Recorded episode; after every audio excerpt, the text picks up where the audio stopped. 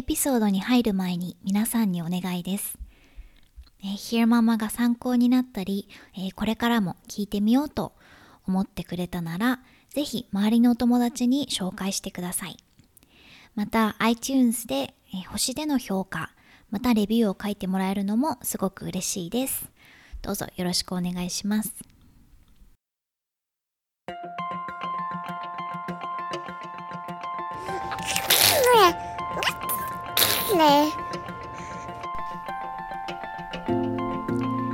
育児子育てポッドキャスト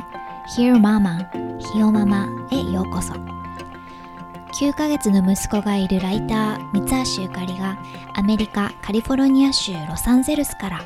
海外の育児子育てにまつわる情報をお伝えする本音を大事にしたポッドキャストです。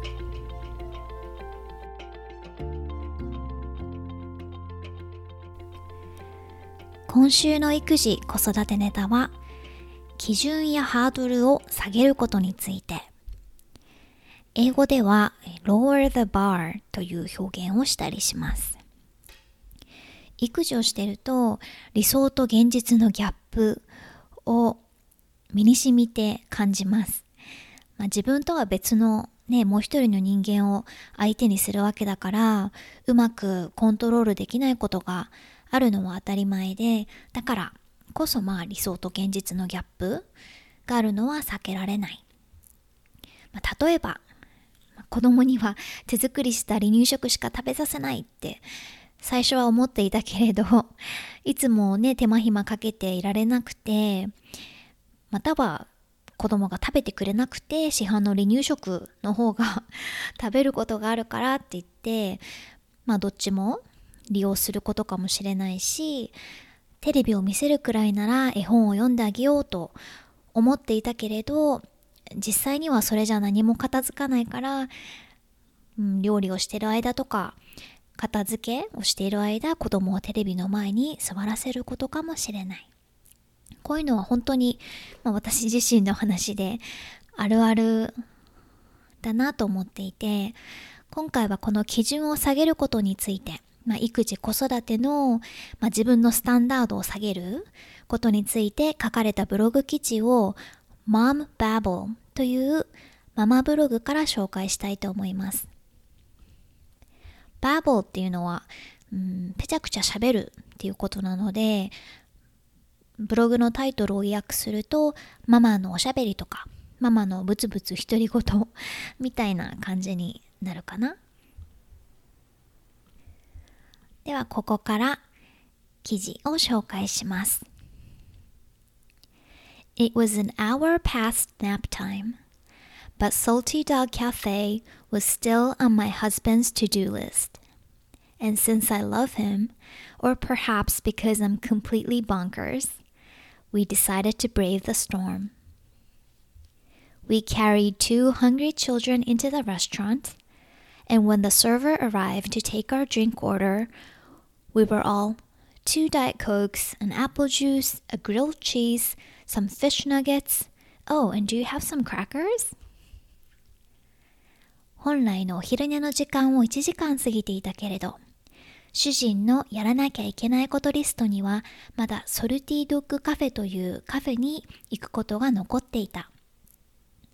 主人のことを愛してるから、もしくは私は頭がおかしいから大胆な行動に出ることにした。お腹が空いた子供二人をレストランに連れて行き、まずは飲み物の注文を取りに来たウェイターに、ダイエットコーラを二つ、リンゴジュース、グリルドチーズ、白身魚のフライ、あ、あとクラッカーはある？と一気にまくし立てた。We were in the corner of the restaurant and the baby stopped crying just long enough to slam down a few oyster crackers. She was in my lap, and I was maneuvering my hands around her body, inhaling a sandwich. 私たちの席はレストランの隅の方だった。赤ちゃんはクラッカーを数枚飲み込む時だけぴったり泣き止んでくれた。私はというと、 膝に座る赤ちゃんを手で押さえながら片手でサンドイッチを飲み込んだ。 I started to resent my husband for entertaining this horrible idea. I'd voted for sandwiches at the condo. At least there I could chew. The nugget decided to keep getting out of his chair to go see the water. And frankly, I was about to pull a Jesus at the marketplace and send some tables flying. このとんでもないアイディアを思いついた主人を恨めしく思い始めていた。私は部屋でサンドイッチを食べようと提案してたのに。せめて部屋にいれば食べ物を噛んでから飲み込むことが許された。一方のレストランでは、ナゲ、これは上の子の呼び名ね、上のチビって感じが椅子から立ち上がってお水を見に行くと何度も席を離れる。もう少しで切れてテーブルをひっくり返してしまうところだった。Then, my husband took the baby, handed Ben the fish basket, and said, Hey, son, why don't you have a picnic by the window? I must have looked at him like he was growing horns. その時、主人が赤ちゃんを私の腕から抱き上げて、息子のベンに、ベン、窓際でピクニックをしてきたらどうだい？と言いながら、フィッシュバスケットを手渡した。とんでもないことを言い出した主人を、まるで彼の頭に角が生え始めたかのように凝視した。Great idea, hon. Let him eat on the filthy restaurant floor. まああなたなんて素晴らしいアイディアなのそうよね。大事な息子にレストランの汚い床でご飯を食べさせればいいわ。But I was desperate and on the brink, so that's exactly what my son ended up doing. In seconds, both kids were happy, and the meal that started off like a trip through a broken car wash started to feel like a memory in the making. でも私はもう限界に来ていて必死だったから結果的に息子はその通りにすることになった。あっという間に子供は二人とも満足し、まるで壊れた洗車機を通っているかのように感じられた食事は思い出作りにとって変わった。Conversation changed to Remember how we were here just 11 years ago on our honeymoon? 私たちが交わす言葉も変わり始めた。11年前のハネムーンでここに来たこと覚えてる Stress turned to laughter. I began to actually chew, and chaos suddenly became a special memory. ストレスは笑いに変わった。私は口に入れたものを飲み込まず噛み始めた。それまでのカオスが特別な思い出に変わり始めた。I would like to say we handled this parenting crisis with ingenuity and skill. But y'all, it was something a little less impressive.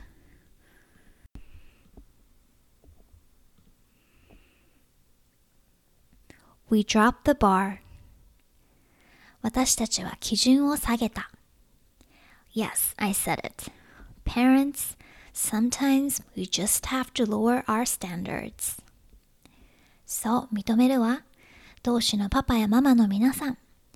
時には私たちは基準を下げるしかないの。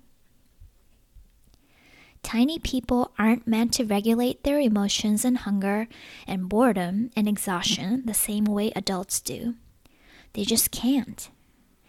And unless you want to be a hermit for the next five years, you're going to have to accept that imperfection happens. 小さい人たちは彼女たちの感情をうまくコントロールしたり、お腹が空いたり、退屈したり、疲れたりということを私たち大人のようにうまく対処できない。この先5年間を忍者として生活したいのでない限り、不完全さが避けられないことを受け入れるしかない。If a picnic on a dirty floor buys you a moment's peace, I say go for it. If the baby is drinking tiny sips of daddy's Sprite and it keeps her from melting down, well, a quarter cup of soda never killed anybody. もし汚い床でピクニックすることであなた自身が一瞬の平和を手に入れられるならそうすればいい。赤ちゃんがパパのスプライト、あの、そうだね、をほんの少しずつ飲んでいて、それが彼女が手がつけられない状態に陥ることを防いでいるなら、うん、4分の1カップのソーダで誰かが死んだことはないんだから、何の問題もない。As Nugget chewed on a french fry overlooking the water, a woman at the table behind us turned around in her seat. She was definitely preparing to make some commentary, and my stomach dropped a little. 息子が水を眺めながらフライドポテトを食べていると、私たちの後ろの席に座っていた女性が振り返った。なんだか言いたそうな気配を感じたし、少し覚悟を決めたところだった。His curls are so adorable, she smiled. My son right here used to have the same exact hair. 彼は髪の毛がくるくるしてて本当に可愛いわね。と彼女は笑った。ここにいるうちの息子も全く全く同じ髪の毛をしてたわ。Her teenage son laughed and waved, and in that moment, I relished in the beauty that is the sisterhood of moms. 今ではティーンエイジャーの息子が笑ってこちらに手を振り、その瞬間、母親同士のつながりの美しさをかみしめた。で最後に、うんと、ブログは、まあ、育児とか子育てっていうのはとてつもなく大変で、だから親として時には普段設けている基準を下げなきゃいけないこともある。それでもいいんだと。そして他の親を優しい目で見守ってあげること。このブロガーさんの場合は批判的な目で見られたりするんしなかったことで救われたと。うん、なんかこう自分としてこれじゃ母親失格だわって思う、まあ、以前だったら思っていたことをしていたから多分ここでねなんかレストランの床汚いわよみたいなことを言われてたら違ってたけれど、うん。そうじゃなかったことで救われたと。あなたが誰かにそうしてあげることで、まあ、今度はそれが自分にも回り回って帰ってくるわよというふうに締められてます。録音後期近況報告に入る前に今回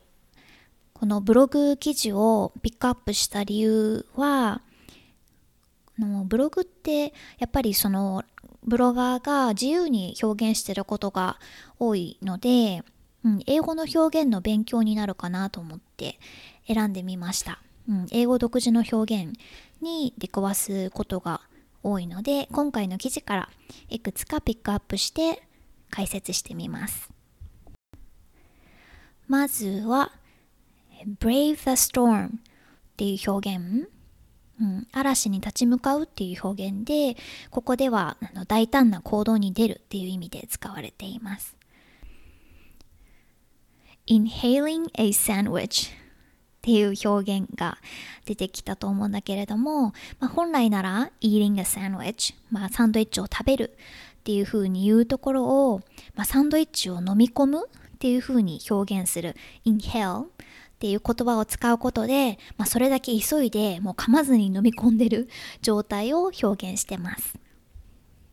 もう一つもこれはその食べるスピード、急いで食べてるっていうことを表す表現として slam down a few oyster crackers っていう表現もありました。まあ、slam, slam っていうのはそのスラムダンクっていうように叩きつけるっていう意味だけれどこれもまた急いで飲み込むっていう意味になります。If a picnic on a dirty floor buys you a moment's peace. この buys you a moment's peace っていうのはまあ buy っていうのは bui は買うっていう意味でそういうふうに使うことがまあ一番一般的だけれども何かの代わりに手に入れるっていう風にも使われます。なのでここでは If a picnic on a dirty floor buys you a moment's peace 汚い床でのピクニックを許すことで一瞬の平和を手に入れられるという文で使われてます。最後、My stomach dropped a little 一番最後の方の表現で、まあ、自分のスタメック、スタメックはま胃袋。なので胃袋が落ちちゃうというふうに、まあ、直訳するとなるけれどもこれでドキッとするとかゾッとするみたいな意味になります。だからすごくストレスフルな状況で使われる言葉、まあ、例えば大勢の人の前でスピーチをしなきゃいけないみたいな時に When I face the number of audience, my stomach dropped a little. 目の前にいる観客の多さを見て、うん、ドキッとした。みたいな感じかな。はい。では、えー、近況報告。うんとね、そう、今回なんで新しいエピソードをアップするのに時間がかかったのかっていうと、一言で言うと、お仕事が忙しいからなんだけれども、普段息子くんのお昼寝中とか、まあ、息子くんが夜7時半とか8時くらいに寝た後に、うんと、原稿を書いたり、まあ、原稿を書くっていうのはこのひやママの下書きっていうのかなみたいなのを書いたり録音したりっていうことをしてるんだけれども最近はあのウィキペディアを運営してるウィキメディア財団。あれはまあ NPO が運営してるのでそこのお手伝いを毎年していてそのプロジェクトが結構佳境なのでお昼寝とかも空き時間は結構それに費やしてる部分があってで当然息子くんが起きてる時間はそれはそれでいろいろ予定があるのでなかなかひよままに咲く時間がなくてっていう感じです。でだいぶ間が空いてしまいました。近況報告はねうんとなんかいつもバタバタしてる まあ仕事がそのプロジェクトが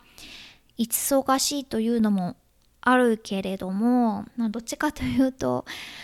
うん、まだ息子くんがデイケアにもプリスクールにも通ってなくて家にいるのに彼のそのソーシャルライフ プレイデートとかお友達と遊んだりみたいなあと音楽のクラスに連れてったり図書館の読み聞かせに連れてったりみたいなことをいろいろやってるとあっという間に時間が過ぎていく感じ。で、先週からいつも通ってる音楽のクラスが再開したので、うん、で、スリーっていう大好きな先生にまた習ってるんだけれども、相変わらず息子くんはもう17ヶ月にちょうどなったけれど、未だに朝と午後と2回お昼寝をしていて、周りの同じ年ぐらいの子はもう1日1回午後にお昼寝をするっていう子が多いんだけれども、うちはまだ両方、うん、2回お昼寝してるので、11時半開始のクラスに行ってるのね。で、10時半からのクラスもあって、もともとはもう朝これぐらいになったらお昼寝してないだろうから、10時半でいいかなと思ってたんだけれども、まだ バッチリ寝てくれるので、11時半のクラスに通い始めたら、なんかベイビーばっかり 朝お昼寝きっとまだする年齢の子が多いから、まあ、1歳ちょっとぐらいの子が多いのかな。中には少し歩き始めてる子もいたりするんだけれどでそんなこんなで息子くんがクラスで一番年長さんっていう状況が初めてあってびっくりしました。で音楽のクラスがなければないでうんと日本人のお友達だったり、まあ、現地のアメリカ人のお友達だったりいろんな人とプレイデートを予定していて昨日は同じビルに住んでる日本人のパパさんと結婚してる、まあ、中国人のママさんがいてそのだからハーフ日本人のハーフの男の子とそのママとランチをしてきました。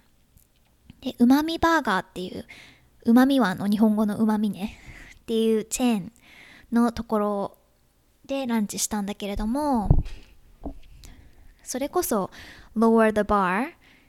前編で話した基準とかスタンダードを下げるっていう話だけれど最初は息子くんが食べるものをまあね赤ちゃん新生児だしまあ新生児じゃないか。まあでもねまだちっちゃいからこうあるべきっていうのをすごく、まあ、ルールというか自分でこうしようっていうものを設けてやってたんだけれども、まあ、思うように食べてくれなかったりそれこそ今回紹介したブログ記事にあったみたいに外食中に一瞬でも平和を味わえる。私自身がご飯を、まあ、数口でもちゃんと噛んで飲み込むっていうことができるならと思ってフライドポテトを食べさせたり、うん、昨日のうまみでもスイートポテトのフライドポテトがあったので息子くんはそれをもりもり食べてたし。あとケチャップも大好きなのであのもう最後には指を突っ込んでケチャップだけを舐めてたし っていう。もうなんか、まあ、ちゃんと食べてくれて例えば1週間とかのスパンで見た時にお野菜とかタンパク質とかフルーツとかある程度バランスが取れてればいいかなと今は思うようになってます。隣の席で食べた親子はパパが2人の子供男の子だったけれどもを連れてて4歳の男の子と、まあ、ちょっと話したから4歳の男の子とまだ1歳にならないベイビーがいたんだけれどもベイビーはもう床に座ってまあ外のパティオだったからでちょっと遊べるエリアみたいなのもあったのでそこに座って子供の塗り絵用についてきたクレヨンをなんかもう口に入れて食べてたのねまあかじってはないと思うけどもう完全に口に入ってる状態でパパはそれを見てるけど別に特に止める素振りもないし上には上がいるなと思って見てました。まあでも、ね、1人目の方がみんなやっぱりそういう基準というかこうしようとかっていう方針を設けててもう2人目3人目になるといろいろ何でもありになっていくっていうのは よくある話なのでまあそういうことかもしれないけれど、うん、でも上の息子くんが私と息子くんについてきちゃってパパの視界からちょっと離れちゃった時があって、まあ、その時はその途端に「パパの見えるとこにいなきゃダメだよ」って戻っといでってすぐ追いかけてきてそんなパパの姿を見てまあ抑えるところさえ抑えておけばねそして子供が元気で健康なら大半のことはありかなって思いました、うん、怪我をしちゃうとかね危険な状態さえ避けられればうんまあいいんじゃないって。はい。ということでまだ今年のそのウィキメディアプロジェクトは継続中なのでまた次の更新まで少し時間が空いてしまうかもしれないけれどまた次回お話ししましょう。今回も Hear Mama を聞いてくださってどうもありがとうございました。ではまた来週。